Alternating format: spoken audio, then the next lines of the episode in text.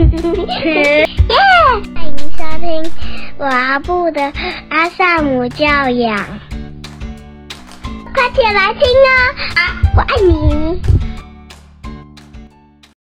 Hello，大家好，我是露露家君。今天呢，要来回复一个听友的问题。有一位听友呢，在 FB 粉专有私讯我，提问到他孩子遇到的一个状况。大概的情形就是，他的孩子现在是五岁中班。那么孩子在小班的时候跟另外一个同学很要好，后来他上中班以后呢，这个原本跟他很要好的同学就跟别人好了，所以就不跟他的孩子好。那孩子呢，因为失去了好朋友嘛，就对这个原本的好朋友口口出恶言，就是讲了一些威胁的话。那他的好朋友听到之后。反而是离他越来越远。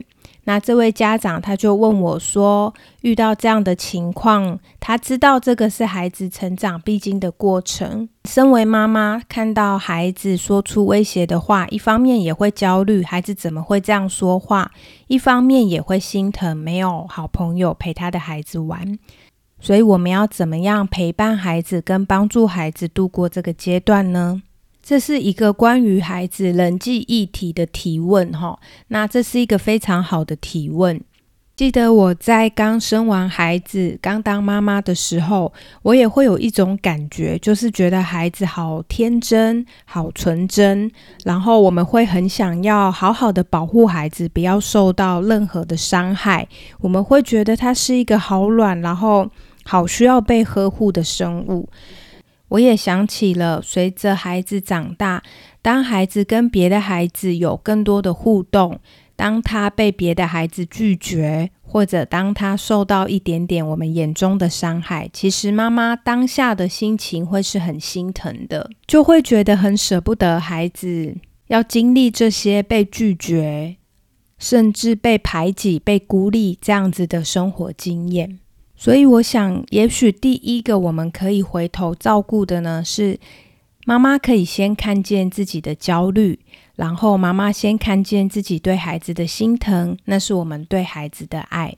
那再来呢，我们再切换到前额叶的理智脑来想一想，要怎么样陪伴孩子去面对这个人际议题。如果我们以阿德勒课体分离的角度来看。孩子他在幼儿园跟其他孩子的相处，他其实是孩子的人际议题。也就是说，这个课题是孩子的，他不是我们的，所以我们就很难去介入。甚至当我们去介入，可能我们的介入对孩子就没有太大的帮助。幼儿园它本身就是像是一个小型社会一样，孩子他原本待在家里，可能就是受到妈妈的照顾跟保护。但是当孩子他进到保姆家，保姆家可能有三五个孩子，孩子进到托婴中心，进到幼儿园，那可能一个班就是三十个孩子。所以他进到幼儿园去之后。就是妈妈也要开始学习，慢慢慢慢的放手的时候了。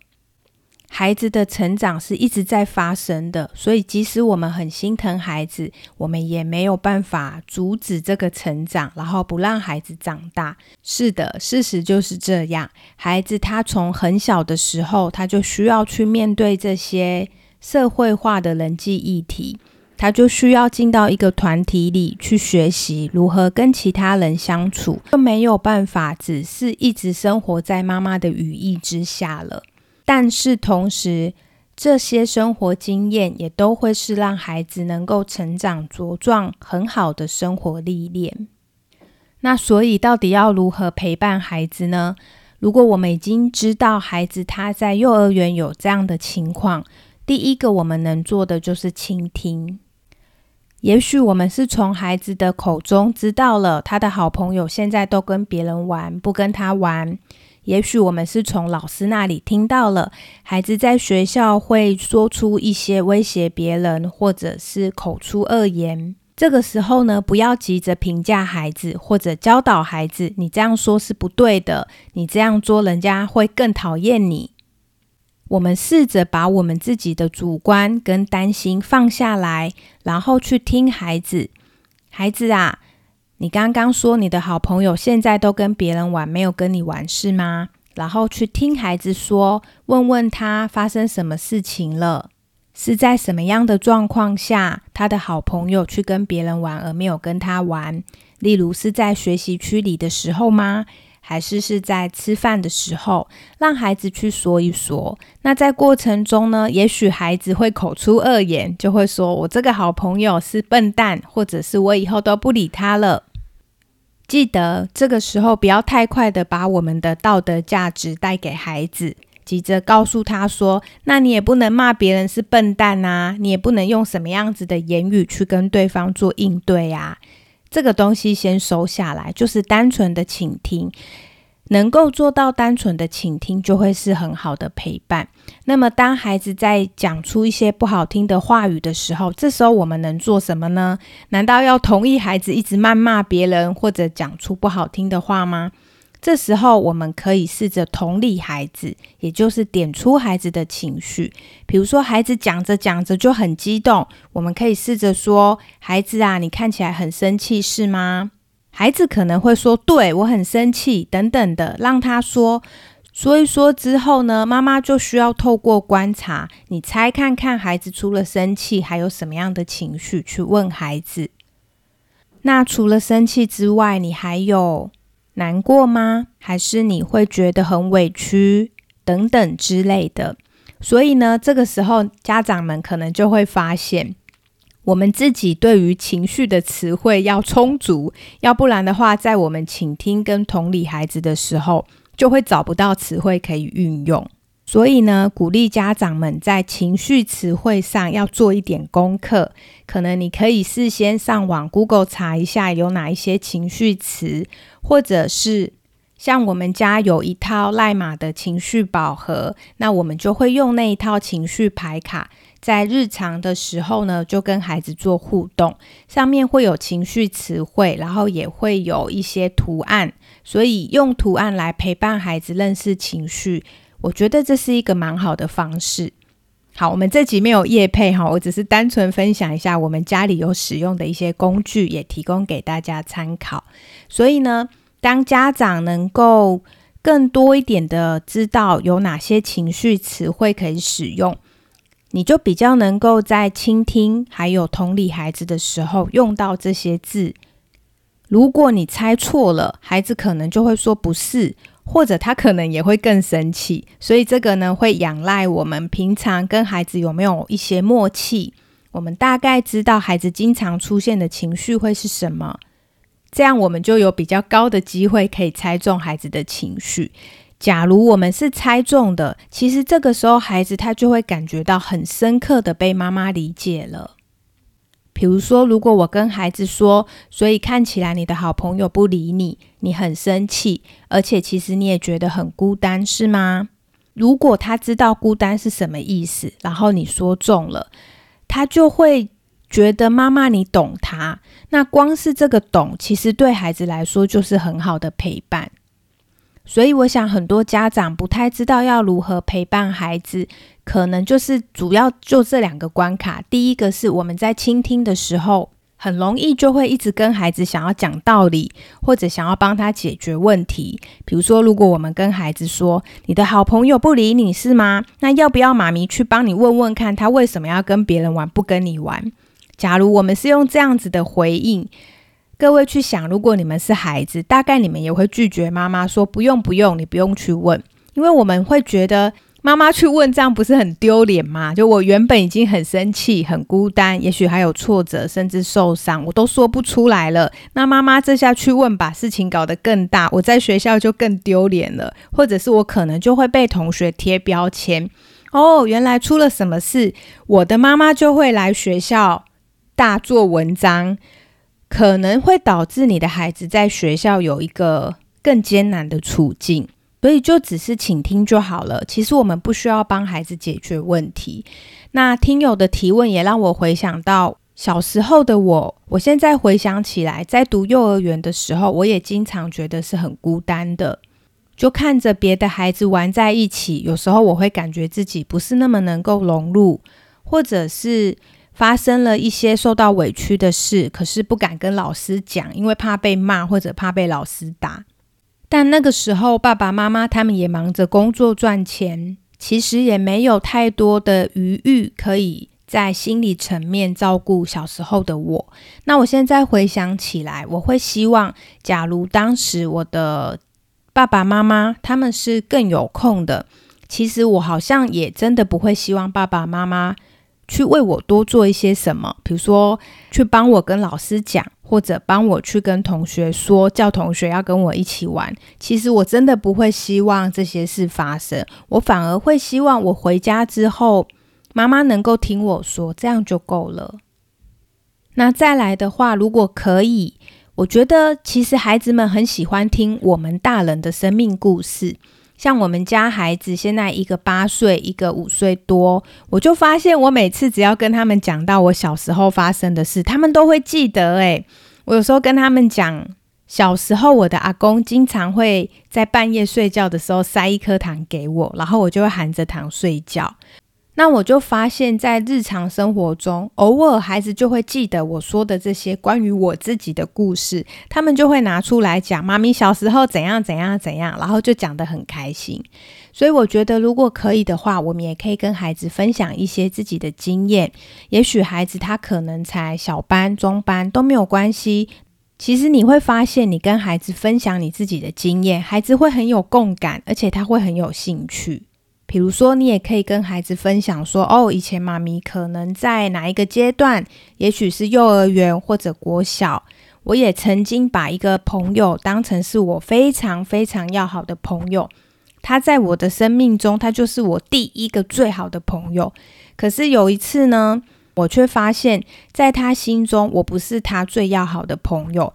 他心中最要好的朋友另有其人。”我知道这件事之后，当下我觉得好错愕、好伤心，我也觉得好生气。怎么可以是这样？你就可以去跟孩子分享这些你真正曾经有过的经验。那我觉得在说的这个过程，我们也在重新回忆自己的过去。那说一说，可能对我们自己也蛮疗愈的。那孩子听到，他就会觉得说：“哇，原来妈妈你也有过这样的经验呐。”因为其实孩子在学龄前这个阶段，我们是他的爸爸妈妈，我们对他来说就像是女超人一样，就像是神一样，他会觉得爸爸妈妈是很厉害的，什么事都做得到的。可是当你愿意跟他分享你脆弱的这一面，孩子会感觉跟你更靠近，而且还会感觉哦，原来我的妈妈也会这样，所以我一点都不奇怪。所以可以跟孩子分享当时我们的感受，还有当时我们怎么处理，或者其实那个时候我们也没有处理，让孩子知道不处理也没关系，这件事就是这样也没有关系的，因为确实很多事情是没有办法处理的嘛。OK，所以我想针对孩子，如果他在学校有发生一些人际议题。家长能够做的就是去倾听，还有同理孩子。那试着不要介入孩子的课题，可是可以提供协助的意思就是，如果你想要插手，你可以多问一句：那你需要妈咪去跟老师说吗？或者你需要妈咪去跟你的这个好朋友说吗？如果孩子同意，那我们就可以协助；如果孩子摇摇头，那我们就知道其实孩子他不需要我们过多的介入。那当然，在倾听跟同理孩子之前，父母要先稳住自己的情绪，这个部分是最重要的。因为当我们带着焦虑去跟孩子做互动，当我们带着焦虑去倾听孩子，我们就很难不给孩子建议，或者我们就会一直想要帮孩子解决问题。至于怎么稳住自己的情绪这个部分，我想。可以透过深呼吸，透过正念的学习，或者我个人最推荐，我会鼓励大家有机会的话，真的去参加实体的工作坊。在实体工作坊中，你会比较有体验。像之前我在幼儿园带家长成长课程，我就现场示范了怎么样带领他们安定自己的情绪。后来家长就有回馈说，其实他有看蛮多教养书，包含萨提尔的，还有包含正向教养的书上也都有提到，家长要先照顾好自己的情绪。但这位妈妈就说到，她其实一直知道要这样做，可是她不知道该怎么做。还有就是她看着书自己做，跟原来她去到实体课程，然后。看到老师这样带家长做，那个感觉是差很多的。他就说：“哦，那他现在才知道，原来书上在写的是什么意思。上过课以后，他才真正懂得什么叫做陪伴，还有照顾自己的情绪。所以这部分，如果你已经能够做到可以稳住自己的情绪，那我觉得是很棒的。如果你觉得你在这一块还有点卡关，那我会鼓励各位可以的话去上实体的课程。”所以，先稳住自己的情绪，再去陪伴孩子。那也可以在陪伴孩子之前，想一下孩子的这个事件有没有勾动你的过往。